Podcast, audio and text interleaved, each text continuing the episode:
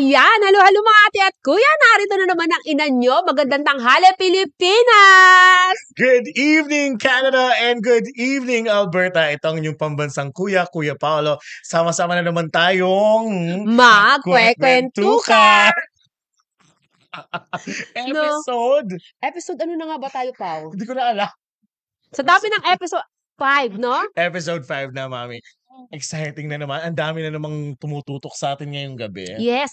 Um, na, na, na, i-chika namin sa inyo na dapat kahapon kami magla-live. Kaya lang nagkaroon, i-chika ko na rin sa kanila. Oo. Nagkaroon lang kami ng emergency kasi si daddy nagpatuloy. Char, hindi, ano, hindi, dinala ko si daddy sa hospital. Gawa nga nung ano niya, kakaubo niya ng kakaubo. So, na ano, alam mo ba, Pao, di ba nagpunta kami ng urgent care? Ah, Tapos, nung pagkatapos na niya maswero, at saka malagyan ng ano, ah, nakauwi kami se- mga seven. Tapos sabi niya sa akin, tara, ihatid na kita, diretso kita doon. Pero yun nga ang sasabihin ko, gusto ko lang pong malaman yung lahat kung gaano talaga ang pagmamahal. Ganda-ganda ko kasi. Lalo na ngayon nakapang teacher ka. Teacher-teacheran tayo. Hindi, grabe naman kasi talaga ang pagmamahal at dedication sa'yo ni Daddy. Hinatid po siya dito sa set namin ngayong gabi kahit masama ang pakiramdam. Kaya, get well soon, Daddy. I love you, daddy. Ah, get- Raratsada tayo pagkagaling mo. Hindi, pero meron talaga, something is going around uh, the city right now. May outbreak. May outbreak May talaga. respiratory outbreak ngayon. Ang daming, ka- sa, sa hospital, Mm-mm. ang dami daw ngayong mga batang naka-confine. Aha.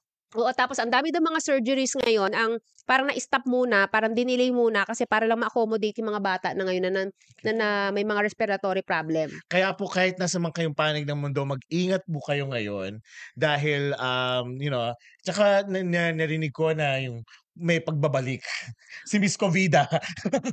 Hindi ka na rin nakakatuwa eh. Di ba? Hindi ka nakakatuwa paminsan-minsan, kubida. si Miss Covida ay nagbabalik. Kaya po ingat-ingat din po tayo kung maaari po kayong mag-wear ng mask. Yes. Wear oo. mask kung meron po tayong nararamdaman, mag-mask tayo. Pero da, kahit na mga nangyayari ang mga yan, masayang masaya pa rin tayo kasi ilang araw na lang. Pasko na! Seven days to Seven Christmas. Konting-konti na lang, Pasko na. Naka-ready na ka ba? Ay, nako, ready, ready na. Alam mo, alam mo naman tayo mga Pilipino, September pa lang nagre-ready na tayo, hindi Mm, ba? mm, mm. Kaya naman, ano, kaya mag-grocery na ako next week. Ano ba, Pasko? Baka pang bagong taon. Ano ba? Hindi, pero, na, ikaw ba, nakabili ka na ng regalo para sa lahat ng mga kailangan mong bilhan? Hindi ako yung tipo ng taong nape-pressure pag Pasko eh. Pag holiday season, marami kasi mga, maraming taong eh, bilat na hulog.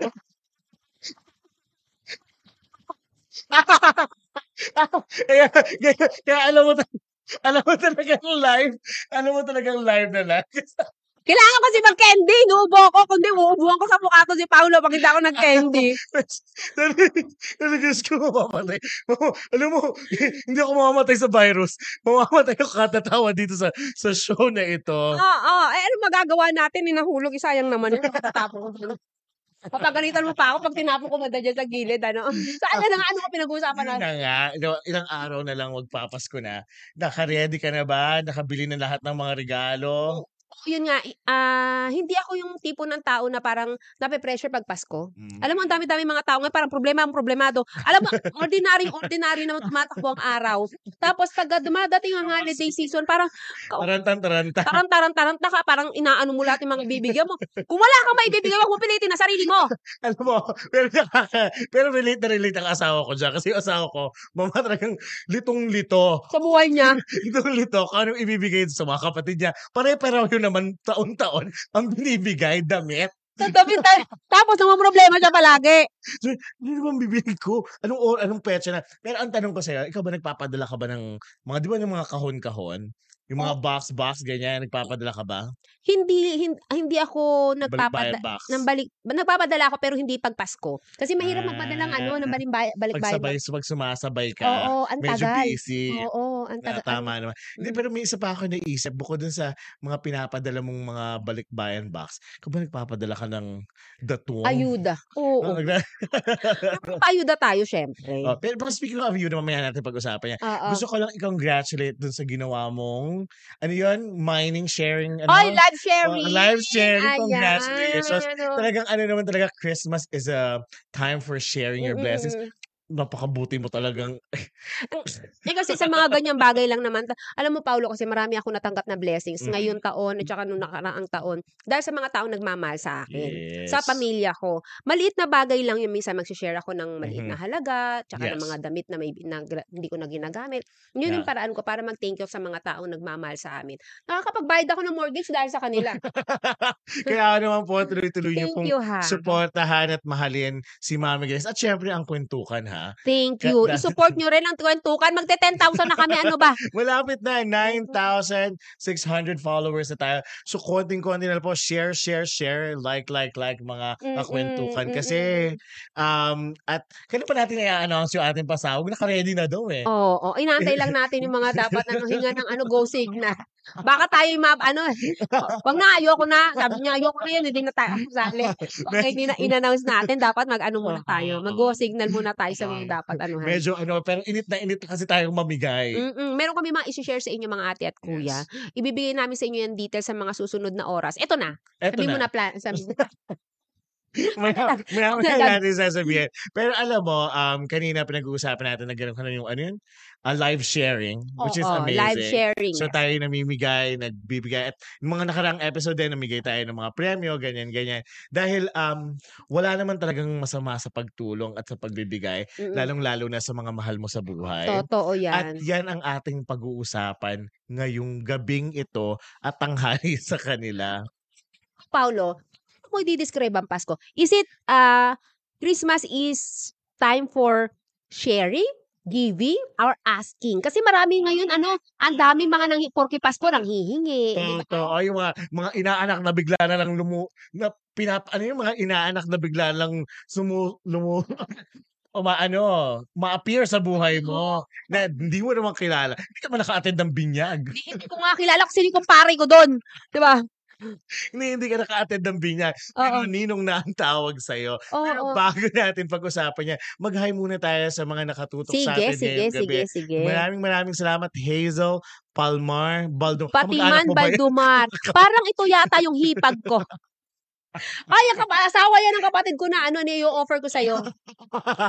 yung may mga abs na Oo, 42 yung abs. Ah, i-offer ko sa'yo yan. May offer tayo dyan. Ayan, hello, hello sa'yo. And hello, Christy Tabaranga. Ay, si Christy na lagi namang nakasubaybay. Hmm. Isa sa ating mga top fan yan na nakasubaybay mula dito sa Calgary. May hello, hello, hello sa inyo. At sila, hello, Kay Sandra Shelo. Hello, Mami Grace de los Santos and Sir Pa. Ay, kung maka-sir naman. Maka-sir ka naman dyan. Nagtuturo ka ba? Hindi ako naka-teacher. At, sy- at syempre, hello, hello naman. Ay, nakita ko kanina si um, Maribeth. Si Maribeth, lagi yung nakatutok sa atin. Totoo, lagi nanonood sa atin yan si Maribeth Bacauco. Ayan. Salamat, salamat. At sa iba pa pong mga nanonood sa ibang panig ng mundo, maraming maraming salamat po. At gusto rin po nating magpasalamat syempre sa ating mga sponsor. At wala naman po ang ating ah, maliit na programa kung wala naman pong suporta ng ating mga mahal na sponsor. Ah. Siyempre, walang iba kundi ang Balawan Law Firm. Kung kayo po ay nangangailangan ng um, iba't ibang serbisyo ng isang law office, kagaya ng immigration, um, uh, si civil, tsaka mga kung anik-anik pa, Balawan Law Firm po is one of the largest Filipino um, uh, law firm here in Canada. Eh, and gusto rin natin pasalamatan si Marlo Badillo. Isa po siyang realtor. Kung kayo naman po ay naghahanap ng, naghahanap ng bahay at nagpa, gusto magpa-approve sa bangko para kayo ay makautang ng bahay. Mali, mali ako. Realtor, broker yon At iniba, iniiba ni na, Paulo. Hindi, iniba na pala dito Oo, sa Canada iniba. kasi Oo, ina- realtor si Marlo. Kasi magkasunod sila ni Jillian Cortez. kasi ano, Partner kasi yan. oo. Correct. Si Marlo Badillo po ay realtor na nagbebenta ng bahay. At si Jillian Cortez naman ay isang mortgage broker. Yes. Oy, alam, ah, mor- mortgage daw yan. Ano, oh. O mortgage, hindi Mo siya eh, mor hindi hindi daw siya mo mortgage. Sabi Sino ba nagsabi mortgage? Ako, sabi ko kasi mortgage. Mami, ano pa, sa Silent T. silent T pala, Ang gano'n. mga T talaga silent yan. Hindi ka rin sure. Minsan, minsan, minsan nagagalit yan. silent but angry. Oo. Ano Ginadji siya. Ginadji. Ayan. ang aga-aga tanghaling-tanghali po sa inyo dyan sa Pilipinas pero ang init-init dito. Dapat dito malamig pero Oo. ngayon mainit. Dapat salamat- salamatan din natin. Siyempre, ang Canada Advantage, yung mga gusto mong mag-international students dyan sa Pilipinas at yung mga gusto mag-aral na nandito sa Canada, Canada Advantage po para po sa inyong mga educational services needs. Ayan. Ayan. Siyempre, pasasalamatan din natin si Glam by Tati na lagi Yes. nagpapaganda sa atin. Dati, dati lang makeup-makeup, ginupitan na din ako. O, di ba? Kung nangangailangan kayo mga gupit-gupit, kung taga dito kayo sa Calgary, no? Na, nagtatrabaho din siya. Nagluluto din siya. Nagluluto din, nagka-catering din. Pero bakit Thank hindi nito Tati. ginagawa? At syempre, special thanks sa ating masarap na pagkain ngayong gabi. Paulo! Hindi, hindi. Ay, hindi Hindi. Pero maraming maraming sa kina Tita Rose mula sa Paulo's Restaurant. Hello, thank you po. Napakasarap po ng inyong panset. At syempre, maraming maraming salamat sa Kabayan Remit. Ah, maraming maraming salamat sa Kabayan Remit. Namimigay po sila ng $30 to the first 50 customers na magsa-sign up. Ilalagay po namin ang link dyan sa description ng ating episode today. Just click on the link and uh, register and you'll be given $30 credit in your Kabayan Remit wallet. Ayan. So, ayun na nga, Paulo. Ayan na, ito na. Episode 5. Ano nga ba ang topic natin for episode 5? dahil nalalapit ng Pasko at napag-usapan natin kanina ang pagpapadala, actually hindi lang naman Pasko.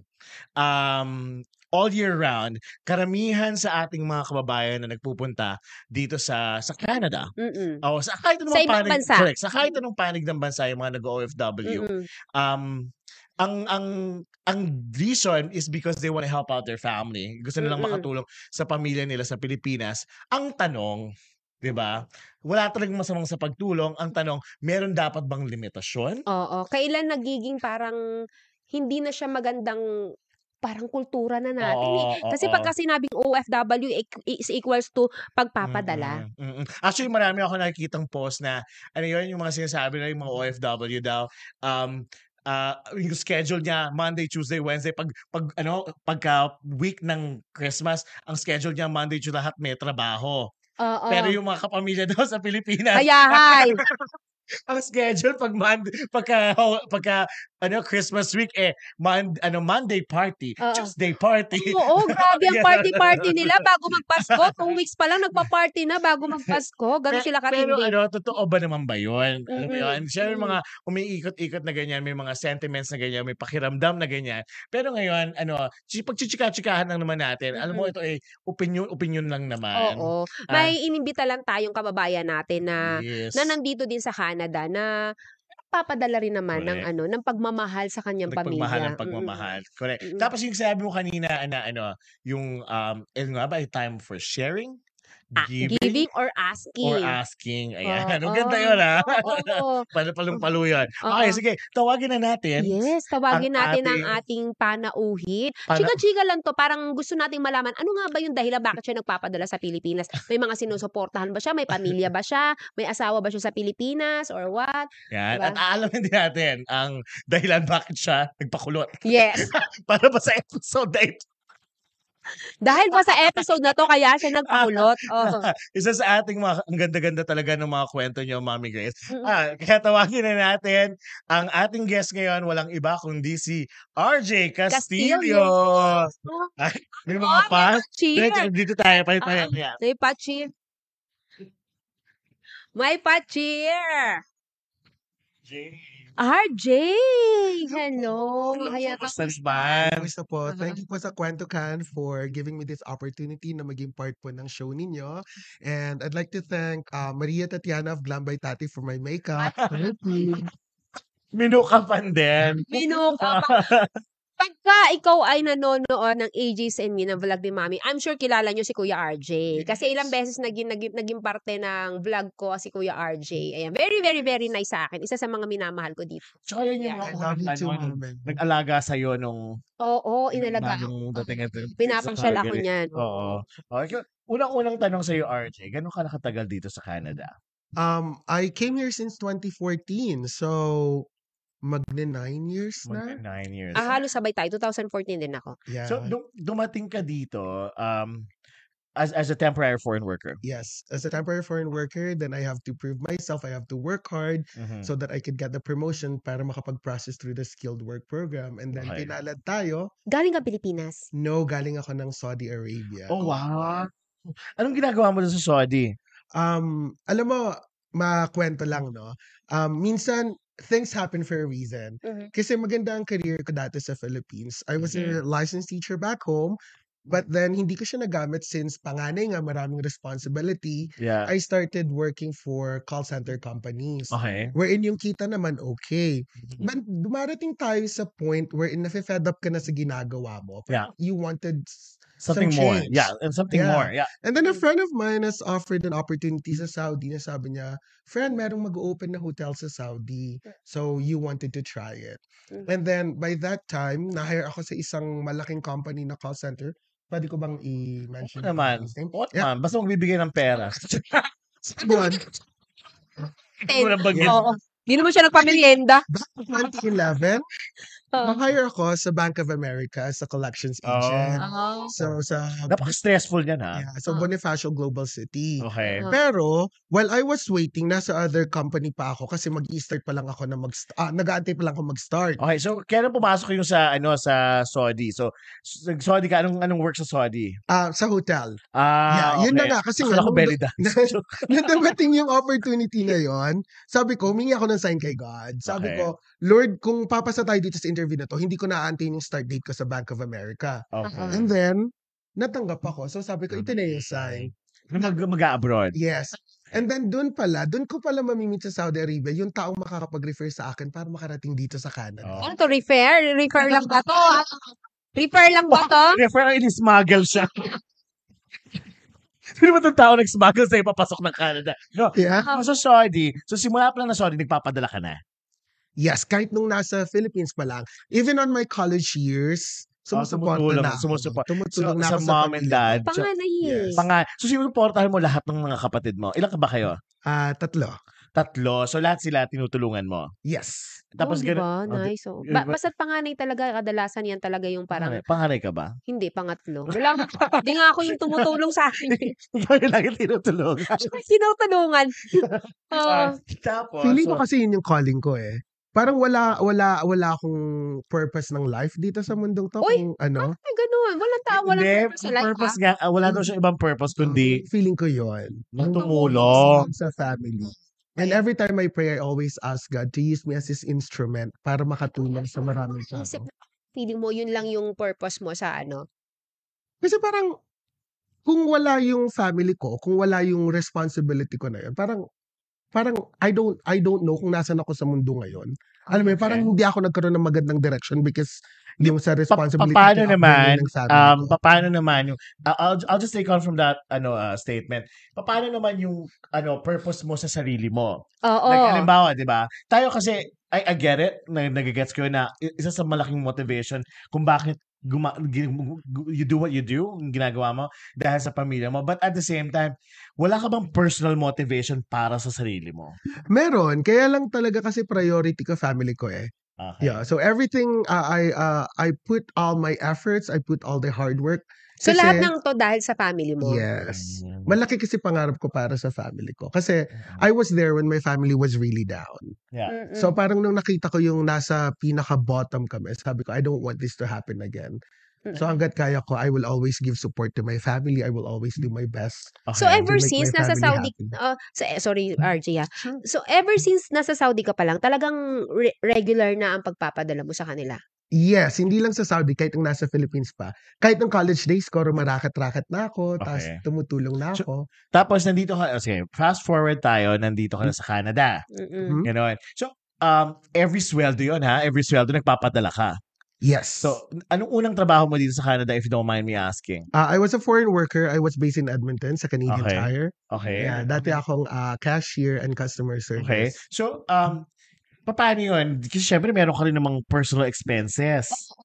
Paano yun? So, pag ano ba yung hinahati mo, binabudget mo na, o ito ang gastos ko sa buwan na to, ito lang mapapadala ko sa inyo, o ay, hindi, ito yung kailangan namin, itong ipadala mo. Or nagdi-demand ba sila? Oo. May mga demand ba sila na, oh, ito yung kailangan namin ngayon dito sa bahay, ito yung mga ano, may mga ganun. say demand kasi si mama, ano, alam niya yung struggles ko dito. I'm Mm-mm. always open to my mom.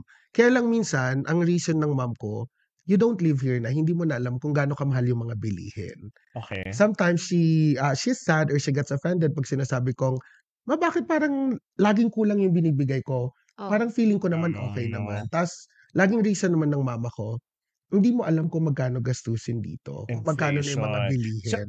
Okay, so, oh, Eh, eh, hindi- I'm sure hin, dumaan ka sa struggles. Dumaan ka sa, sa mga panahon na parang hirap na hirap ka sa pera.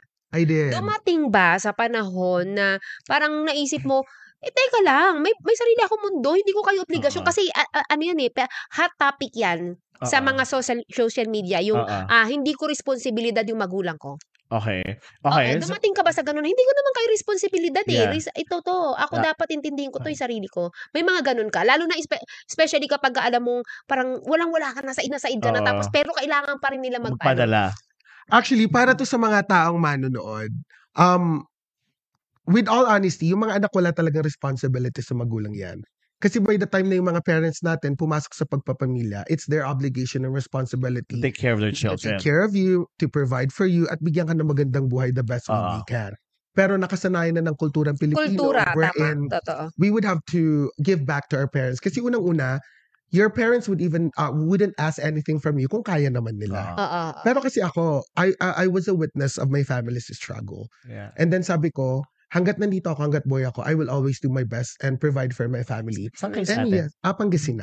Sa Bayambang. Ah, Bayambang. Okay. Yeah. So, uh, nag-gets ko yun and and I agree kasi may iba-ibang circumstances ang Mm. ang ang ang mga sa sa pamilya, 'di ba? Um, kami din ganun din naman, hindi rin naman well off yung parents ko, ang well off yung parents ng parents ko. So, you know, parang they took care of us. Kaya pero at the same time, um, may mga circumstances ka sa Pilipinas na yung mga pamilya nila talaga mayayaman na aalagaan nila yung mga anak nila at hindi sila kailangang alagaan ng mga anak nila dahil may kaya sila, di ba? Eh, iba naman yung sitwasyon. So, feeling ko, iba-ibang circumstances, iba-ibang sitwasyon, yung again, yung motivation kung bakit ginagawa natin, yung mga kailangan natin gawin. Ang tanong, Before that, Paulo, going back to Mami, uh, Mami Grace's question, kung dumarating ba sa point na parang napapagod, yun yun? burden, parang ganun. Um, parang yeah. hindi na love, yung parang, di ba kasi minsan parang, kaya natin ginagawa to sa parents natin, sa, sa mahal natin, sa pamilya natin, kasi pa- mahal natin sila. Correct. Pero dumadating ba sa panahon na parang feeling mo, ayoko na. parang nagiging burden Gusto na. ko nang bumitaw. Oo. Gusto ko. actually, um, yes. Kasi tao ka lang eh. Oo. Nakapagod ka rin. Lalo na kung nag-struggle ka financially kasi ang dami mo rin bayarin dito. Totoo? Renta ng bahay, life insurance mo, car insurance, car bi-weekly payment, telephone bills, pagkain mo pa and everything. So dumarating sa point na kapag nag-struggle ako, parang, oh shoot, how would I provide for my family? Kasi s- s- sinasabi mo ba sa kanila yan? I do. Oh, and, and I'm always ano yung open to respo- my ano yung mom. response nila? Lagi ko sinasabi sa mom ko minsan, ano hindi naman lagi, minsan kapag nakakaramdam na ako ng pagod, Oo. sabi ko, Ma, I hope nare-realize nyo rin na may personal life ako dito. Oo. Kasi my mom knows and I would Mhm. like to be honest to everyone na most people would think na, uy, ang ganda na ng buhay mo dyan sa Canada. Oo, kasi yun ang nakikita nila sa social Correct. They media don't eh. know your struggles. Hindi lang yun. Halimbawa, nakikita nilang may sasakyan ka. Mm. Hindi na na-realize, necessity yun. Hindi kami, wala kaming jeep dito. Oo, yun? Wala kaming tri- tricycle. wala kaming tricycle na maghahatid sa'yo hanggang pintuan ng bahay mo. Mm, Di ba sa atin kasi naka-tricycle ka hanggang pintuan ng bahay mo. Dito kasi walang ganon. Oo, hindi ka ba, si RJ nakako, nakakocheng blue. Sabi ko, nakakocheng blue, tapos hindi mo lang makapagbigay dito sa mga pinsan niya. No, not Ah. only that. Kahit yung kapag pumorma tayo minsan, Oo. may, may occasion, Oo, Ah, nag-scarf ka ng ganito. Oo, oo. parang ang yaman mong tignan, Oo. titignan, titignan ka ng mga tao, no, yung Ah. yaman mo na ganyan, ganyan. Ah. Pero hindi nila alam na parang reward mo rin lang naman sa sarili mo. Totoo. Eh, Oo. Yeah. And actually, pinag-usapan natin yung immediate family mo. I understand that.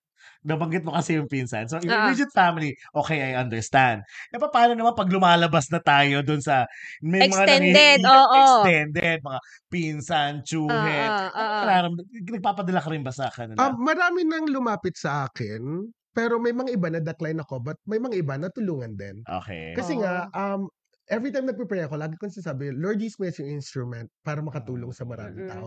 So hanggat kaya ko, tutulong ako. Pero syempre, priority ko family ko. Okay. Even sa family nga, minsan tao ka lang, nakakaramdam ka ng pagod. Kasi lagi kong sinasabi sa mama ko, Ma, please save. Sabi ko, kasi may mga times na baka hindi ako makapagpadala, anong gagalawin ninyo? Yes. Oh, Diba? actually, yun question ko yun. So, may tatlo kang kapa- kapatid. Uh, I'm assuming na pag-aral mo lahat. Yung dalawa, dalawang kapatid. Yung dalawa, yes. tapos na. Yes, napag So ngayon, yung nakatapos, sila naman ba yung tumutulong sa pamilya mo o ano naman? Well, yung pangalawa kong, yung sumunod sa akin, shoutout sa kanya, Vice Mayor ng bayan Ay, wow! namin. Vice Mayor? Yeah, Vice Mayor. Buma Ian Vice Mayor? Sa, sa Vice bayan. Mayor? Bakit tayo kailangan padala niyan, Yeah. ha? Parang Hindi, kayo, kasi, kung Vice Mayor, tayo nang pinapadala Baka eh. pwede naman dyan. Oo. ano tayo ng bagoong dyan. o di kaya, uy, bigyan mo na ko isang kalsada, John. Oo. Hindi, yung kapatid ko kasi, kalsada. hindi ko siya inuobliga kasi may sarili na siyang family. Ah, She got three kids. Oo. Diba? Okay. Yun yung priority niya, to provide for her Okay. family. fair. Wait lang, wait lang. Um, yun nga, may, may dalawang kapatid, tapos ikaw, hindi mo ba na-feel na parang, bakit ang unfair? Oo. Bakit ako lang? Dapat kayo naman, napatapos ko na kayo. Oo, may mga ganun drama sa mga pelikula, mga Oo, ba? tanging yaman, mga ganun. Ay, wala, Pero- wala magpapasko sa pamilya ito.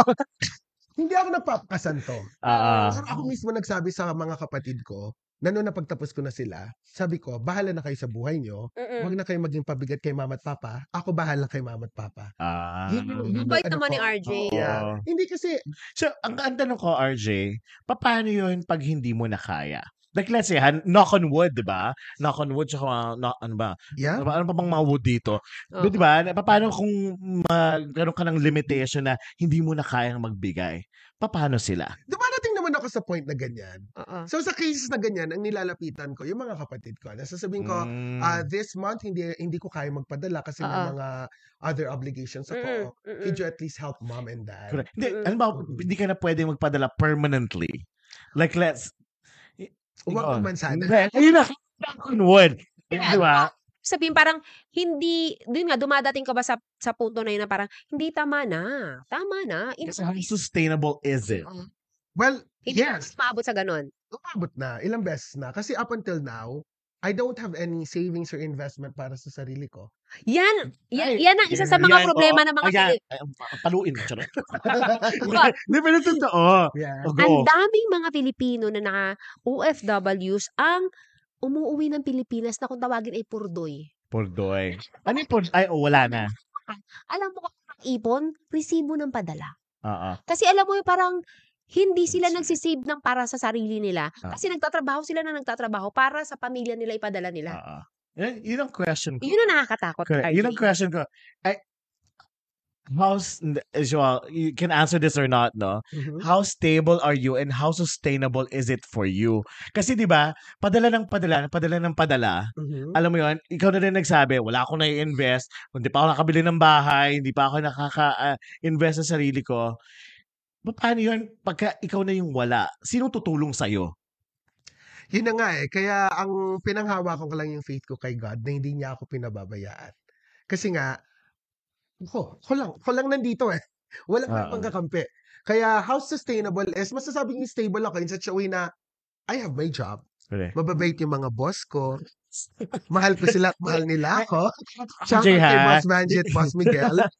Hindi, hindi, hindi naman sa, ano, like, I don't, I don't want to sound preach, preachy, preachy, Uh-huh. preachy, but I, I get it. We have, a, we have, we all have faith in God, and we know that He's not gonna, um, pabayaan tayong lahat, hindi tayo papabayaan. Pero, hindi rin naman kasi, si God ang maghuhulog sa RSP mo. Oo. Di ba? Hindi, Tama, oo. di ba? Si God ang, ang maghahanap ng mortgage para sa iyo, hindi ba? Although tu- tutulong kaya in a in a in a in a bi- bigger way, pero alam mo 'yon, yung practicality nung ano, kailangan muna nating maging stable. para ma-sustain natin yung pagtulong. Kasi pag stable ka na, yung hindi ka na titingin sa likod mo na, ay, kailangan ko pa bang, saan ko dudukutin? Di ba? Like, it- it'll be easier to help. Mm-mm. Feeling ko ha. sa, sa, mga- sa base sa kwento ni RJ, nakikita ko sa iyo yung ate ko. Yung ate ko na nasa Japan, Japan. Isang box galing Japan. Oh, eh, ate ko ang breadwinner sa amin. Mm. Tapos, alam mo yung sinasabi mo na ah, napagtapos, tapos ikaw naman ang tutulong. Ah. Nangyari sa akin yun. Dugtong-dugtong. Oo. ah, pinaaral ako ng ate ko, nakapagtapos ako ng college. Tapos, nabuntis ako. Ah. Alam mo yun, sabi ko nga pagka may nagtatanong sa akin, Mami, ano gusto mo bang ma- ma-feature yung story mo sa MMK? Sabi ko, hindi ako. Ang kung pwede, kung sino man ang pwedeng ma-feature ang story, istorya ng ate ko, lalo na nung nalaman ng ate ko na buntis ako, alam mo yung parang bumagsak daw yung langit at lupa sa kanya kasi lahat lahat padala, lahat tulong siya sa sa family ko, sa akin. Tapos nung nalaman niya buntis ako, parang gumuho daw yung mundo niya kasi inag-expect siya na pag ako nakatapos, ako yung tutulong. Pero, ay, eh, ano magagawa ako? Masarap si daddy. Actually, pareho kami ng ano, ng um, tadhana ng ate mo. Kasi sa akin yan. Pinatapos ko yung sumunod sa akin. Oo. And then, pagka-graduate niya, sabi ko, tara na, halika na, apply ka na muna dito sa call center para hindi dahil sa obligayin ko siyang turn niya naman para tumulong. Para Para, sa sarili niyang pera. para may kasama ko. Ah. Oo. Tulong. Oo. Diba? That's right. Yun, yun. Sa akin, kuya, napagod ako sa pag-aaral for four years. Pwede ba Oh my gosh, mag-vacation ah. ako? Oo. Kasi it was vacation after Oo. graduation. Oo. Sabi ko, sige, bigyan kita. Magbakasyon ka ng during the summer. Kasi March yung graduation niya, April may magbakasyon ka. Mm-mm. But then, after nun, I got a call from my mom. Binalita niya sa akin, buntis yung kapatid ko. Ah, Iyak ka? Iyak. Sa ako ng langit at lupa. Kasi yung, Oo, yung, pares kayo ng yung ate ko. inasahan ko na makakatulong sa akin, ah, nagkaroon Yeah. na ng sariling pamilya, responsibilidad, nagkaroon ng yeah. sariling responsibility. Ganyan pares kayo ng ate Yeah. ko. Ga- So talagang I was really crying a river. ganyan din yung ate ko. Yung ate ko naman na nabuntis. Alam mo ikaw, alam mo ikaw mabuntes. Kaya ako yung nabuntis. Siyempre yung ate ko, hindi ganun din. Pero pinag-aral ng nanay ko, ganyan, ganyan. Tapos, although in fairness sa kanya, nakatapos din siya. Ayun, nagjuntes. Oo. Kaya hindi siya nakapunta dito sa Canada. Oo. Kaya nagkaroon na na ng sariling pamilya. Mo yung, ano, may mga missed opportunity dahil, alam mo, hindi nakapaghintay. Anong magagawa ko? Maganda ka. Actually, in fairness, in fairness din naman, nandito ka na. Oo. Wala, wala nang So, bawian. oo. Maganda naman ang kinalabasan Oo, mo. oo. So, anyway, yun na nga. Ah, maraming maraming istorya ng katulad ng ate ko, istorya ng katulad mo, istorya ng tati. Na alam mo yun na sila yung mga talagang providers sa fami- family nila na minsan sana iisipin din ng mga pamilya natin sa Pilipinas na, na naiisip kaya nila na meron kayang ipon si RJ. Correct. Meron kayang ipon si tati. Paano kaya si ano, nawalan, makakatulong ba tayo sa kanya? Oo, para mga ganun. May mga ganun kay sa family natin. Ako kasi, nandito na ako sa punto na kahit papaano, nakakatulong ako sa ate ko. Ngayon na. Pero noong mga panahon kasi noon na talaga na parang struggle pa rin kami ni daddy. Parang, alam mo, ang lagi ako nakukonsensya gabi-gabi na sinasabi ko, ako dapat yung tutulong, hindi ako makatulong. Pero, a- alam mo, nasa ano naman yan eh, parang Pe- Pero, step by step. pero feeling ko, ito, ito yung kabilang mukha naman yan. Feeling ko din naman, halimbawa, kung sila naman ang nagkaroon ng oportunidad na makatulong, tingin ko, tutulong din naman sila. Halimbawa, nag-switch kayo. Yung kapatid mong pangalawa ang nakarating sa Saudi o nakarating sa Canada at hindi ikaw. Feeling ko, ganun din naman. For sure, ganun Di din. ba? yan. For sure din naman, siya din naman ang tutulong.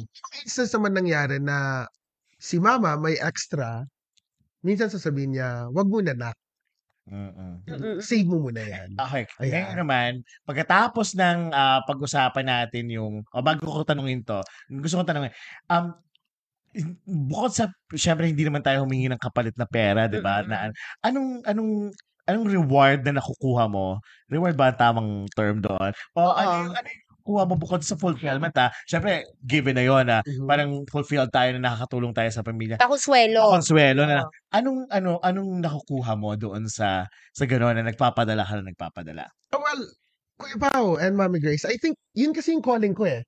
So, aside from the fulfillment, yung yung fulfillment or satisfaction, yung happiness, na nakikita mong nakakapagpasaya ka, Mm-mm. na nakikita mong napapangiti mo yung family mo, Mm-mm. na alam mong they are okay. Mm-mm. Kasi nakakapag-provide ka sa kanila. And sometimes, I would feel bad about myself, lalo na yung mga panahon na may times na hindi ako nakakapagpadala, 'di ba? Tapos sasabihin ko, pass muna, babawi na lang ako next month. Yung parang feeling ko, kawawa pamilya ko. Ay, ayan. Ah, may sundot ako dyan. Ah. Um, sa mga manonood sa atin, masasabi nyo bang masamang anak o masamang kapamilya ang kamag-anak ninyo na nasa ibang bansa Ah, hindi na. na hindi tumutulong O, o nagno-no. Oo, na nagno-no at sinasabi nilang, oh, may sarili, na tayong pamilya, Oo. bahala na kayo dyan sa inyo. Ma-offend ka ba? Hindi, ma- kasi sa atin kasi, sa kultura natin Pilipino, masamang, masamang kamag-anak ka. Pagka tumanggi ka. Hindi sa hindi tumanggi. Ano, kunyari, pag hindi ka nagpapadala, kasi parang sa atin kasi, pagka nasa ibang bansa ka, automatic yun dapat mag-share ka sa kanila. Masamang tao ka ba kapag ka ikaw hindi mo ginawa yung inaasahan nila na kapag nakapunta ka ng ibang bansa, dapat meron silang, ah, ano, tawag dito, ah, supply ng pera dito galing sa Canada. Anong masasabi nyo dyan? Na, ako? Ako ba? Oo. So, My ikaw, ano, ano? opinion. Oo. Hindi, sila. yung mga guests, yung mga technical natin, sagutin nyo yan. In my own opinion, walang kahit na sinong kamag-anak ang may obligasyon sa kamag-anak niya. Ah. Nasa tao yon kung gusto niya o kung kaya niyang tumulong. Tumulong. Pero sana sa mga tao na nasa Pilipinas, hindi lahat ng nakakarating sa abroad o ibang bansa, eh maganda ang buhay dito. Oo. So, kung may naiabot, salamat. Pero Oo. kung wala, pasensya. Kasi, pero mga kamag-anak, yan, ito ang tanong ko naman. Paano naman yung mga kaibigan na mahilig Mga man- buraot. Saka mahilig manyuta. Mga kaibigan na lagi may pa, ano, may pa grand reunion. Saka yung mga newtang here, newtang there, newtang everywhere. Ako naman na rin nagpadala sa mga kaibigan. Oo. So, okay lang naman, yung paminsan-minsan. Ang mahirap lang, yung kapag nakapag-abot ka, tapos mamaya, andyan ulit. Na parang, Ay. sana isipin din nila na marami ka ring obligasyon sa buhay. Paano yung mga nangungutang na walang balikan?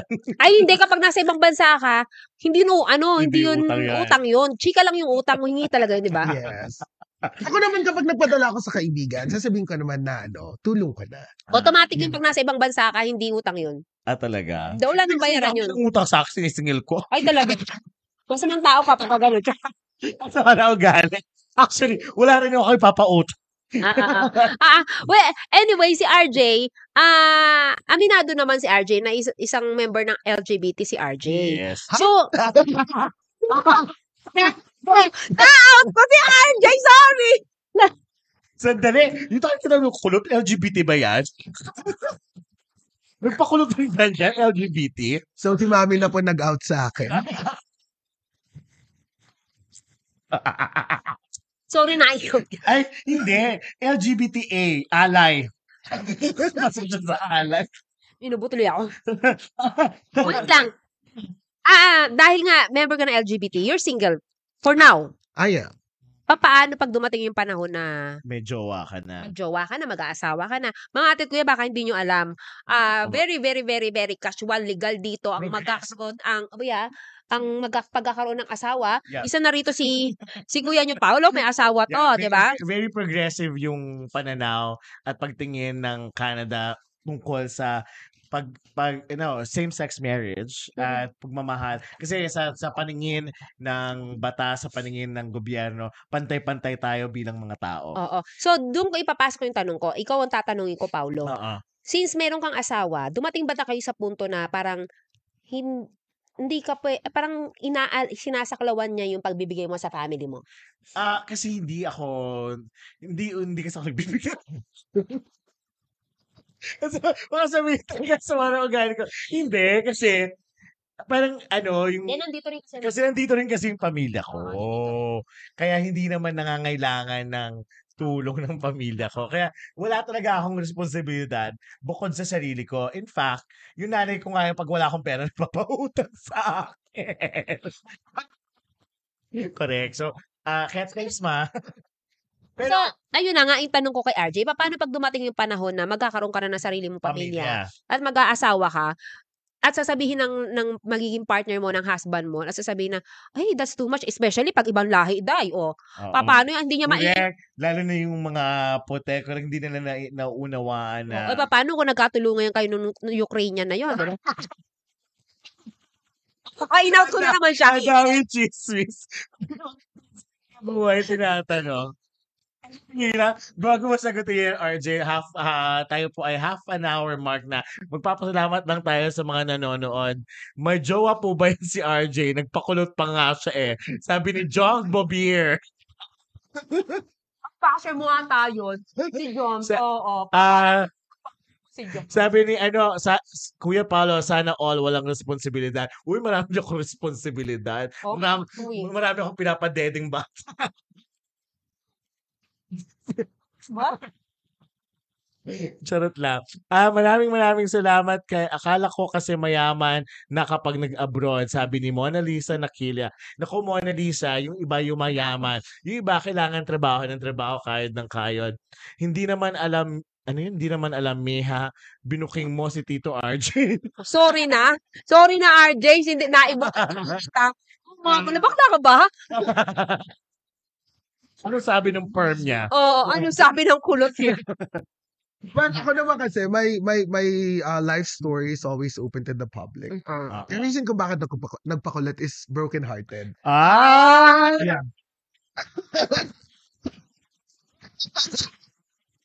Yeah, so I just wanted to look different. I just wanted to look good. At doon ko na-realize na I have to value myself more. Oh, Mahal mo na tao. Kailangan muna nila makita na mahal ko yung sarili. So, sim- Ano yung kwento? wait lang. Simple announcement yun. Hindi, simple announcement yon na pinapaalam niyang single siya. So, sa mga naghahanap dyan, single si Kuya Yung mga RJ. gusto pong pumunta dito sa Canada. Oo. Tawagan na mga Canada. Advantage. At saka mami, going back sa question mo na, paano ko darating yung time na magkakapamilya Kapamilya. na ako or yan, magsisettle down na ako? Especially pag ibang lahi. Kasi hindi Yeah. nila naiintindihan yun na bakit, ay, bakit mapapadala sa inyo? Hindi mo naman Oo. ubli, ano, mga ganyan. nakwento ko sa'yo from the past. I was engaged two years ago. Oo. Yeah. Oo. And it happened to be Caucasian guy. Oo. And then the guy was very understanding kasi in-introduce ko sa kanya yung culture natin. Oo. At naiintindihan yung obligasyon ko sa family Oo. ko. So, kung darating man sa future na magsisettle na ako, I have to make sure na financially stable ako, na may savings ako, para kung sakali man dumating yung point na questionin niya ako, pwede ko siyang sagutin na Pero mo to? getting it from my money. oo. it's Pero coming from mo? my savings. Oo. Yeah. Pero tsaka feeling ko, um, in fairness ha, yung, yung, ano, yung, yung asawa ko, um, dito na kasi lumaki yun, tsaka dito na pinanganak, kasama yung mga kapatid niya lahat. Um, ganun din siya kasi panganay din. Hindi, hindi yan nagpapadala sa Pilipinas, pero nagtutulong sa mga kapatid niya dito. Ganon. So, Hindi yung naging problema. Hindi namin naging problema yon kasi basta tapos yung responsibilidad mo sa bahay, basta, you know, nagbayad lahat sa bahay, bina, sinishare nyo yung dapat yung i-share sa bahay, kung ano man yung tinutulong sa labas, Yeah. nasa sa kanya na yon Hindi ba? Kasi, again, kaya na nabanggit mo na, nakakahanap tayo ng fulfillment tsaka kaligayahan doon sa tinutulong natin. Ang, ang tanong ko, RJ, um, nagpapadala ka ba ng balikbayan box? Yeah, ilang beses na. Ah. Kahit nung nasa Saudi ako at ngayong nandito ako sa Canada, nakapagpailang, ah, nakapa, nakapagpakahon na ako ng ilang beses. Anong mga nilalagay mo? Gusto ko lang malaman. Well, um, mostly mga delata, mga sabon, Ah. shampoo, kape, Oo. or yung mga pinaglumaan kong gamit na Oo. mamamana ng dad ko. La- ang lalo na yung mga sapatos kasi Oo. size ko ng paapapa ko. Ah, So, my dad is really Mga happy. gamit na sapatos. Yes. Yes. Na, ano. Ako proud akong sabihin na nakapagpatapos na ako ng isang ano kapatid. Ah. Nakapagpatapos na ako ng isang pamangkin. Ako- Eh, Well, actually, hindi sa akin. Si daddy. si daddy. Very, very, very mabait talagang asawa. ko. I know, like, alam mo, quiet, mabait. Ikaw na naman ang pinalad sa babaeng lahat. Di ba? Lahat. No, pero bago natin ituloy ang ating kwentuhan, gusto lamang natin magpasalamat sa Kabayan Remit at gusto lang natin i-announce ang kanilang mga promotion. So sa mga kababayan po nating nakikinig at gustong magpadala sa ating mga, ka, mga mahal sa buhay sa Pilipinas, huwag pong kalimutan ang Kabayan Remit. First 50 new customers of Kabayan Remit will cre- will get a credit of $30 to their wallet once they register through the link. Ayan, ikakabit po natin yan. For Filipino viewers who have friends in UK and Canada, ayan ha, makinig ha, yung mga nandyan sa Pilipinas at marami tayo niyan, mga nanonood sa Pilipinas. For friends, for Filipino viewers who have friends in UK and Canada, refer to Kabayan Remit. And once they have successful first remittance, they will get 500 pesos. And they can contact the Kabayan Remit FB page once they successfully refer so we can validate the, the referral and send 500 pesos to them if the referral is valid. For people who signed up in Kabayan Remit booth during summer events, access the Kabayan Remit account now. If they're unsure about their password, ano ba to? Kwento ba to ng buhay? Kabayan Remit.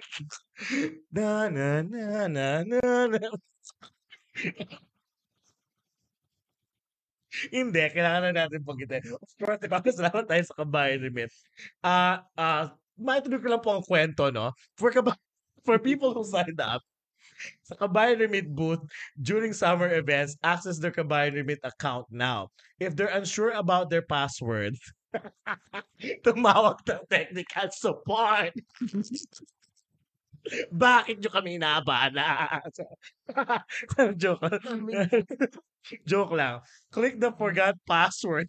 Click the instructions or reset the password. There could have 10 or 10 or 30 dollars waiting for them. Ayan. Sa mga nakakalimot ng password, kayo pa magkakaroon ng 30 dollars. Kaya kalimutan nyo ng password nyo. Magka $30 ka na.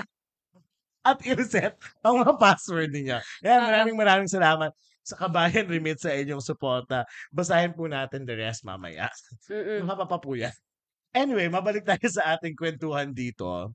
Um, ano na nga bang, oh, yung balikbayan box, so nagpapadala ka ng mga boxes twice a year. Hindi naman. Um, minsan, once in two years, ganyan. Depende kasi ang ang diskarte kasi natin dito, Iipon. pupunuhin muna natin. Iipunin pupunuhin. muna natin. At pag medyo marami na, saka Saka. ka na pupunta kayo ng grocery stores para punuhin naman ng Ah, dagdagan ng mga ah, delata at Tapos tsokolate. ibabagsak mo. Alam mo, sa totoo lang, and um, paborito kong gawin yan. Gusto kong ginagawa yan. Kasi naaalala ko yung sarili ko. Nung ako naman yung nasa kabilang side nung mundo na pinapadalang ka ng balikbayan box. Nakaka-excite kaya yun? Ako na-excite ako ng bata kasi bata pa naman kami noon nung nagpapadala yung ah, nanay ko, di ka nagpapadala yung mga pinsang ko, yung mga kamag-anak namin dito sa Canada. Nagpapadala sila ng mga boxes. Tapos excited na excited kang binubuksan yun, no? Tapos yung amoy ng, hmm, Amoy package, no? oo, tapos sa, Canada nga, amoy package eh. sa dollar store pala kinuha yun. Ah. Ay, wait lang. Oo, no? Kana... Dollar store. Pero appreciate Tsaka na appreciate mo naman. Kasi galing Canada to eh. Dollar lang. Tapos kahit binigay sa'yo yung brief na fruit of the loom na kinuha basta- luwa. Basta proof of the loom yun. Eh di ba Kasi- galing na sa'yo Kasi, oo. na yung happiness Oo. na na, dad, na na ipapadala sa'yo, Oo. yung happiness na naibibigay sa'yo pag nakakatanggap ka ng padala. Kasi Ito, last year, ah, ano, ah, ay. nakapagpadala ako ng tatlong kahon. Ang Dami. Yeah, so ngayon, Ay, ngayon. mayaman Ay, talaga Ay, oo. to. Bigyan mo naman kami dito. Oo. Ito, ah. Di kami na ano. Ah, anyway, ma ano to, matapang na ano, matapang na opinion ano. Matapang na opinion. Oo. Sa tingin niyo ba, tama pa ba nating ituloy to? Ina na dapat itv nagpapatuloy natin to. Kasi maraming mga Pilipino, kinukonsider tong toxic Filipino culture Yung eh. pagpapadala? Yeah, yung hindi pag-uubliga. Ah, pag-oobliga. Oo, yung Na- pag-uubliga sa mga kamag-anak na nasa ibang bansa na dapat padalan mo ko dahil ikaw dyan ang nasa ibang bansa. Ah. Ikaw, sa tingin mo? Sa tingin ko, um, ah, oo, dapat, ano, hindi, na, kahit saan naman, kahit sinong tao, kailangan hindi ka inuobligahan Oo. na magkaroon ng responsibilidad sa kanya. Unless, syempre, may mga iba-ibang, ako sa akin, depende sa circumstances. Halimbawa, ah kung meron akong magulang na may sakit, Oo. kung may magulang ako na may sakit na hindi na sila able, Oo. yun, tutulungan ko yun. Mm-mm, mm-mm. Gagawin kong obligasyon ko na tulungan ko sila kasi hindi na sila able. It's all about, sa akin, tungkol yan sa kakayanan. Mm. Pero kung may kakayanan sila, Mm. may kakayanan na tumayo sa sariling paa, ang lalaki ng katawan, kayang mag-aral, kayang makatapos, kayang makahanap ng trabaho, dapat yung binibigay sa'yo, bonus. Mm. 'Di ba? Sa akin 'yun ha. Yan ang yan ang opinion ko. Iba-ibang sitwasyon, iba-ibang sirkumstansya. Pag hindi kaya, oo, pero pag kaya sa sariling paa, dapat kaya sa sariling paa. Ah. How about it? How about you? Um, actually, nasagot ko na yan kanina, me. Sabi ko na, Ay, hindi ako nakikinig. um, Parang pinagagalitan ako ni RJ. Parang feeling ko. Bingi-bingi naman ito. Hindi naman inintindi. kasi Oo, kanina. Ikaw daw nakikinig. kahit sinong taong mo obligasyon na tumulong sa kamag-anak. So walang Ah. walang right yung kamag-anak mo para tanungin ah, para obligahin ka Mm. na mangingi sila ng tulong. Pero again, with um, yung follow-up lang sa sinabi mo, Kuya Pao, um, para sa akin, on, it's how they asked it. Oh. sinabi. Diba? Yan. tulong, masarap kung maganda yung pagkakasabi sa'yo. Ah. Kahit ikaw mismo dito ay may mga struggles ka, dahil minsan lang naman to lumapit tong tao. Oo. Alam mo yun, parang sige gawan ko ng paraan. Oo. Lalo na kung alam mong urgent yung pangangailangan, di ba? But other than that, sana maintindihan din ng kamag-anak pag mostly nakakahindi tayo.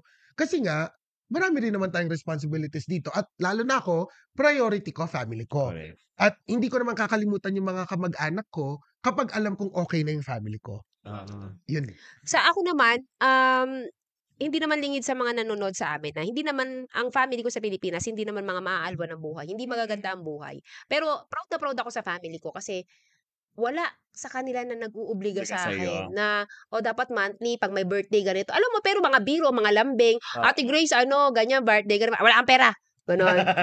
Ganyan siya, "Wala pera. Ganyan. So, hindi sila yung tipo ng tao na kapag sina, pagka nagkakakwentuhan eh, Hoy, hindi naman yan, maramot naman. Hindi ko lang alam, siguro pag sila-sila na lang, ano, na maramot na. Tao ka? Ang damo-damo naman ito. Damot-damot na. Anyway, bago natin ituloy ang ating kwentuhan, eto na, meron tayong ipapalabas na mabilis na mabilis lang na video. Mag-commercial muna po tayo. Maghahanap buhay lang po kami ng very, very slight. Ah, roll VTR. Thank you, Kabayan Remit. Roll VTR. Kagaya mo, umalis ako ng Pilipinas para mapaganda ang buhay ng pamilya ko. Mabigat man sa loob ko, tiniis ko ang lahat ng hirap at pagod para sa mga minamahal ko. Ngunit, napapawi naman ang lahat ng ito tuwing nakikita ko silang nakangiti at masaya. Lalo na't kapag natatanggap na nila ang bunga ng aking paghihirap. Pakiramdam ko, napapalapit na ako sa pamilya ko gaano man sila kalayo. Napadali ito nang mahanap ko ang mapagkakatiwalaan kong kababayan. Ang kababayan na laging nandyan tuwing kailangan, handang tumulong sa panahon ng paghihirap. At ang pinakamahalaga sa lahat, may pusong Pilipino. At dahil dito, sigurado akong makakarating sa pamilya ko ang perang pinag-ipunan at pinaghirapan ko. Salamat, Kabayan Renit. And we're back! Ay, parang mga ano talaga, ano, talk show na to. Hindi And we're back! Hindi Ayan. na kayang level na yan. Bilis naman ng oras, Paulo. Mabilis na. oh. Pagka talagang masarap ang kwentukan, Oo. mabilis ang oras. Hindi ako masyado makachika kasi nangangating ano, baka bigla ako dahakan eh. Di ba? Bigla tumasik yung phlegm sa inyo, di ba? Yan ba pamasko mo sa akin? Hindi ako masyado makapag, makapag-chika-chika. But anyway, gusto ko lang magpasalamat kay RJ. RJ, ah, bago tayo matapos, anong pinagkakaabalahan mo ngayon? Oo. Ah, well, right now, um, trabaho, Ah, ah. career. Kasi nga, para ma-fulfill natin yung responsibility ah. sa family, no? Ah. So right now, nagtatrabaho ako sa Canada Advantage as Senior Education Executive. Ano yun? Um, Canada Advantage is an immigration, education, and employment um, company. Oh. So I am on the education side, Oo. wherein I talk to people or companies para i-encourage sila na mag-invest sila in education. Kasi reality dito sa Canada, kahit gaano kataas tinapos mo sa atin, they won't give you the same equivalency Kasi until yun, di ba, nag-aral teacher ka. ka. Teacher ka sa Teacher atin. ka sana, Yes. di ba? Okay. So, yun po ginagawa ko sa Canada Advantage. So, calling all the people na nasa Philippines na gusto makarating interesado. dito through wa- student visa. Student visa, wag niyo pong kukontakin si RJ. Ako po.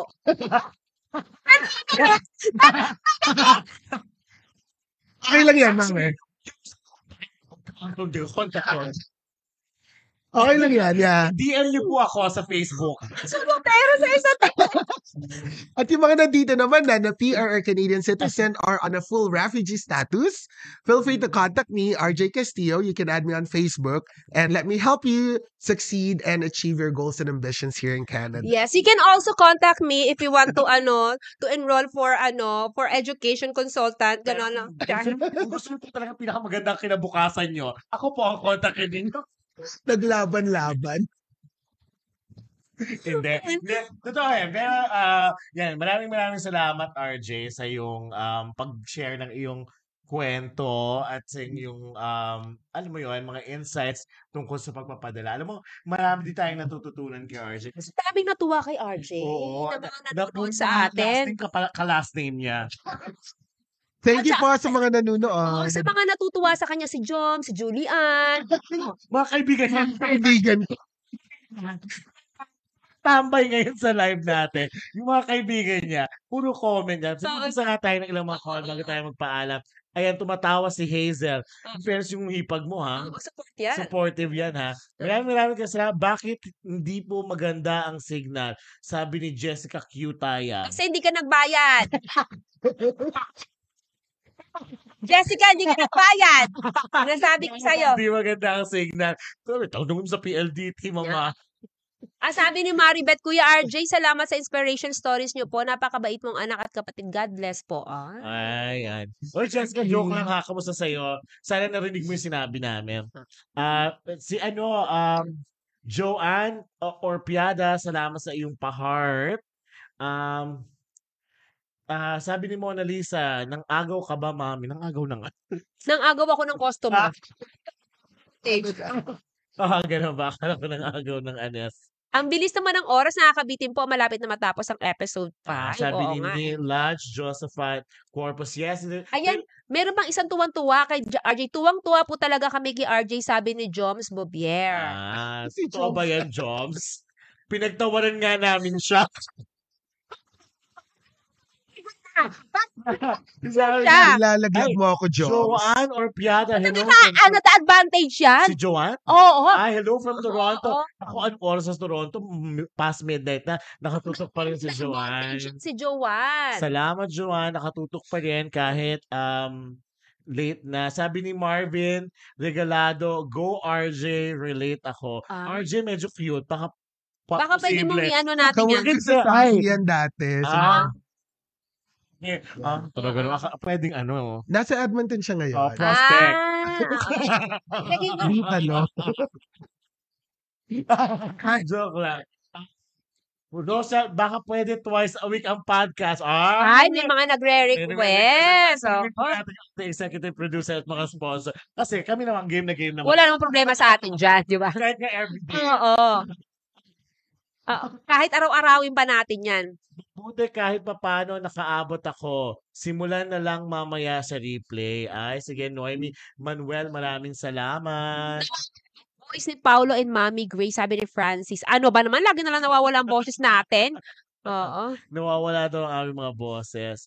Um, hello, Joms are proud of... Bakit si Joms ang hinelo? Hindi naman siya ang guest.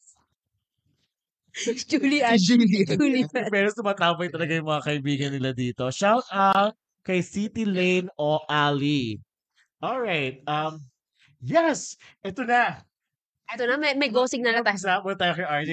RJ, thank you. Maraming maraming salamat ha. Thank You're you, thank you, welcome, thank you. Kuya Paula and Mami Grace. And thank you as well for this opportunity. And para po sa mga manunood, maraming maraming salamat po sa patuloy na panunood at pagsubaybay sa Kwentukan. Huwag po tayong magsawa and keep sharing and following Kwentukan. Yay! Thank you. Thank you, RJ. Thank you po. Thank you. Ayan. Makakalis ka na. Excuse me. Pasensya na. Baka mabash tayo ng mga kaibigan ni. Nagkakabas. Pinalayas natin yung, pinalayas natin yung kaibigan niya. Pero mga humihingi, sana po may part 2 ang Oh, kasing ni Kuya Oo. RJ. Sana daw may part of, fairness, ano. La- mm-mm. lagi po ako nakatutok sa episode nyo from Red Deer. Ay, Marilu Munar, thank you, Likudan. Marilu Munar Likudan, thank you sa iyong pagtutok mula sa Red Deer. At kung sino-sino pa yung mga nandito sa Canada at yung mga nasa Pilipinas po na bago namin i-close Oo. ang ating ah, episode ngayong gabing ito, Mm-mm. um, meron tayong napakahalagang announcement. So, yung pong mga, ah, mga nandyan sa Pilipinas na may kamag-anak sa Canada, at yung mga nandito sa Canada na may kamag-anak dyan sa Pilipinas o kaibigan na gusto nilang tulungan dahil po ang Pasko ay panahon ng pagbibigayan at Pag-share. pag-share at pagmamahalan. Oo. Kaya naman dito po sa kwentuhan ay gusto naming um, ano yun? Oh, yun. Yes. Gusto namin magkaroon na mamigay ng tuwa at saya sa lahat ng ating mga tagapanood at tagapakinig. Sa mga sumusuporta, syempre. Siyempre. Kapag hindi ka nakasuporta sa amin, bakit ka namin bibigyan? Ano ka? Ano mapapala namin sa iyo kung hindi ka naman nakasuporta, di ba? Correct. So, eto na, Mami. Oo. Ito na ang ating big announcement. Kinakabahan ako. Ready na ba yung ating VTR? Ah, yung wala? O sige. Ah, walang BTR? I- i- i- i-upload Ano ba na- naman? Wala na, let's go. Wala naman palang BTR. Anyway, meron. Pero ipapa- i-upload na lang natin yan. Pero ito na ang ating announcement. Ay, drum rolls please. Ano ba yan? Nung last episode, ang daming budget, ang daming camera, may sound effects. Itong Ah. episode na to, Kamay-kamay lang. Kinamay eh. inubos dun sa episode 4 yung budget. Na anyway, ah, ito na po. Mamimigay tayo ng isang winner Grand winner. Grand winner. Okay? Una-una, besides sa grand winner, mamimigay tayo ng 20. Papaulan tayo ng GCash sa 20 winners. Okay? Minor, minor pa lang yun. Minor pa lang yan. Mm. Pero yung 20 GCash winners na yan, ng 500, isa lang ang requirement niyan. Mm. Kailangan lang meron kang top fan Badge. badge. O, ganun kadali yun, ha? Ang dali-dali. Dali, dali. 20 na ka. 500 to, no? Oo, 500 to. 520 Gcash winners. Mm-mm. Pero ang ating grand prize ay ito. Mm-mm. Isa sa mga nasa Pilipinas ang maaaring mag, magkaroon ng pangkabuhayan wish Yes. worth 1,000 1,000 Canadian dollars! Oh! Nakita Wala bang palakpakan dyan? Isa sa mga mananalo po ng grand prize ay 1,000 pangkabuhayan wish package. So kung ano man ang gusto nyong pangkabuhayang i-request. Halimbawa po, sari-sari store. Yes. O gusto kong mag-start ng online selling store. At Yes. kailangan ko ng puhunan up to $1,000 po yan. Depende sa exchange rate. Oo. Ang, ang, ano, ang So, ano nga ang ating ano mechanics. Oo, mechanics. Ganito ang simple lang po ang ating mechanics dahil gusto nating paramihin at palakihin ang, ang bilang ng mga nanonood din dito sa Canada. So yung mga pong mga nanditong nanonood sa Canada, kung meron po kayong kamag-anak o kaibigan o kahit sinong kakilala sa Pilipinas na mayroong magandang kwento na nangangailangan ng pangkabuhayan package na ito, kayo po ay gumawa lamang ng nomination video. Iganyan ang mga cellphone sa harap ninyo. O, kunyari, ako po si Grace ano, de Los Santos. Um, sana po, ah, humihingi po ako na sana po mabigyan po ng pangkabuhayan ng aking pamangkin. Kasi, ganon. Oo. Hindi naman ganon. Hindi kaya, hindi naman kaya, alam niyo po, tulungan niyo po ang aking um, ninang, ganyan. Dahil siya po ay tumutulong din sa iba pang mga tao. Ah, Ganon. So, ang, inilinawin ko lang, ang nomination ay manggagaling sa taga-Canada. Correct. Kung meron siyang kakilala sa Pilipinas na gusto niyang i-nominate at gusto niyang makatanggap ng pangkabuhayan wish na yon, eh Oo. gagawa lang siya ng isang entry, video entry at Oo. ay explain niya kung bakit karapat dapat matanggap nitong kakilala niyan to ang ating pangkabuhayan wish. Yan. So, mula po sa araw na ito ay binubukas natin ang nomination para sa lahat ng mga gustong mag-nominate ng kanilang kaibigan o kamag-anak dyan sa Pilipinas. Pero kailangan po yung mga kamag-anak na yon ay naka-follow din po sa kwentukan. Kayo din. So, Ah, kailangan ah. naka-follow kayo sa kwentukan. So, kung ikaw naman ay nasa Pilipinas at meron ka kakilala sa Canada, Yes. i-message mo na siya. Correct. Sabi mo, te, ka- kunya halimbawa, That's hindi pa niya alam right. ano, hindi pa niya alam na ang kwentukan, i-message mo siya, te, alam mo ba, meron akong pina-follow na ano, na page kwentukan. Pero sila, hindi, inuubo ko. Oo. Ganito lang po, kung meron kayong mga kakilala dito sa Canada at interesado kayong magpa-nominate, sabihan nyo lamang po sila na maggawa ng video, 2-minute maximum video to explain bakit kayo ang dapat manalo ng $1,000 pangkabuhayan package. Ayan! Christmas na Christmas na talaga, mami. Paskong Pasko na. Amoy na amoy natin natin ang diwa ng Pasko. Yes. Kasi Ay- kahit pa paano naman, ah nabibless naman tayo mga nandito sa Canada, ano. Yes. Kaya kung ikaw naman, eh, may chance na mag-share, why not, 'di ba? Yeah. And Mm. speaking of sharing, Mami, and iko-close na natin ang ating Mm. episode 5 tungkol sa sending love. Ikaw, ano ang iyong napulot o na pagtanto sa ating episode na ito? A ako kasi ano, ah, Paolo, ever since kasi ano, eh, ah, alam ako kilala ko ng ng family ko. Sabi ko nga sa'yo, ah, yung yung istorya ni RJ, yung typical na istorya ni RJ, yan yung mga typical na mga Pilipino na katulad ng ate ko. Silang dalawa parehas na parehas, ah.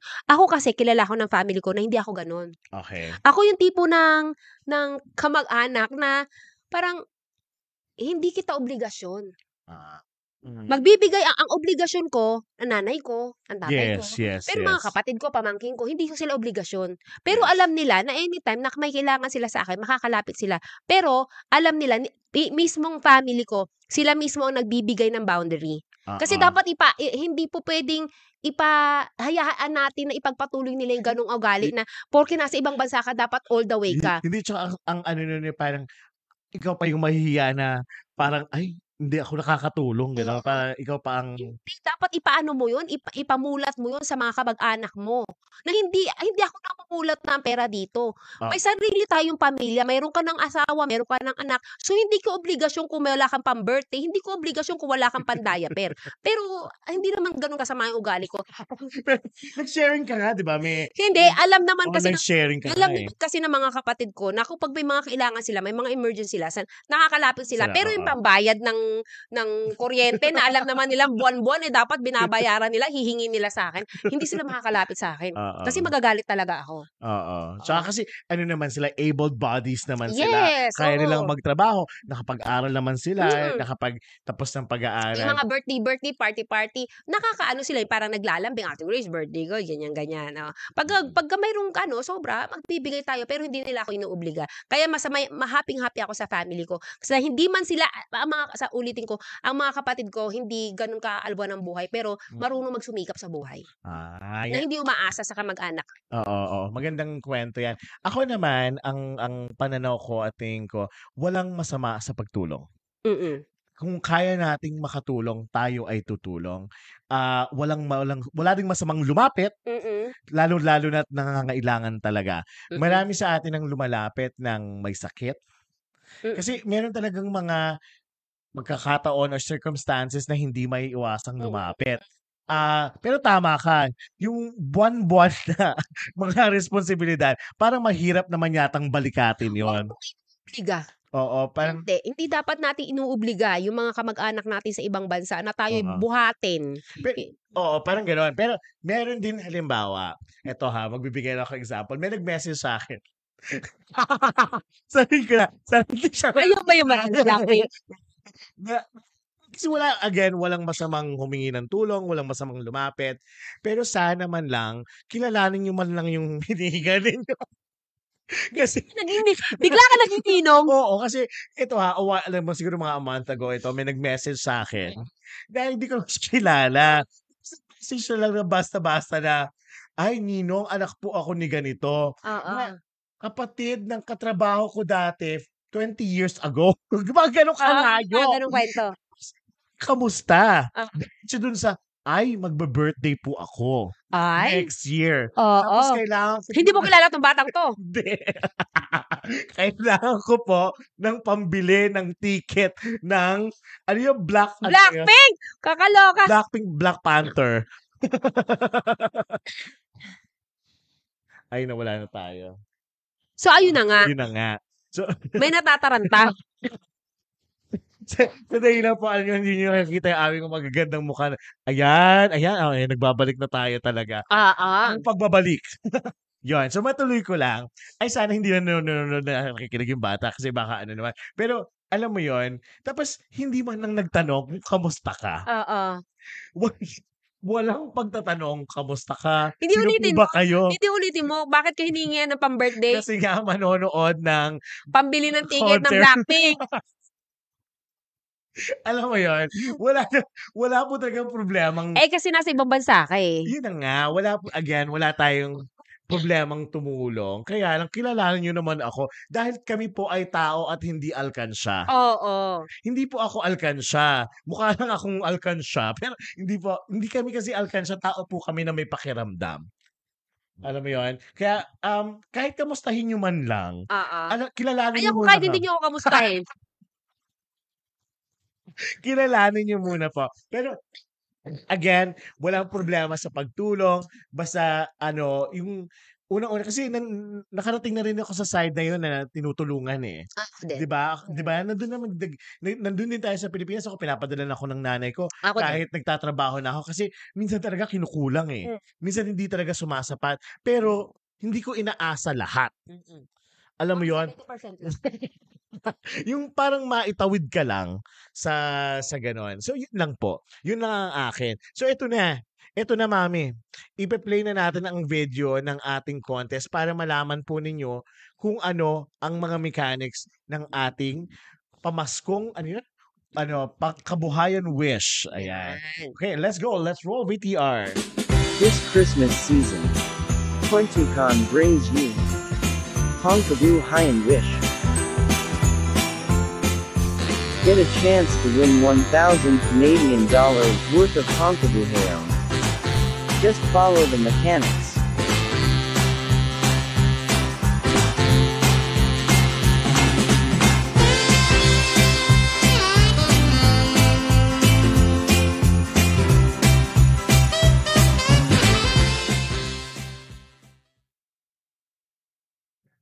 Ayan.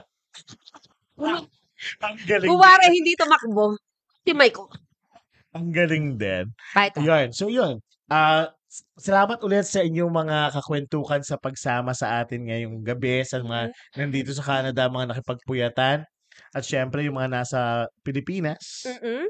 Na nanananghalian Na- na- at sinama niyo kami sa aming tang- sa inyong tanghalian. Maraming maraming salamat. Maraming maraming salamat. At syempre po, next week abangan nyo um, ang ating uh, Christmas special. Ay, may Yeah. pa-Christmas special tayo. ah. ang taray, di ba? Oo. Tayo po ay ah, dahil Pasko, syempre, um, kahit ah, ano ba yan? Medianoche ba yan? Ano tawag doon? Noche Buena. Noche Buena. Oo, oo, Noche Buena. So, Christmas Eve next week.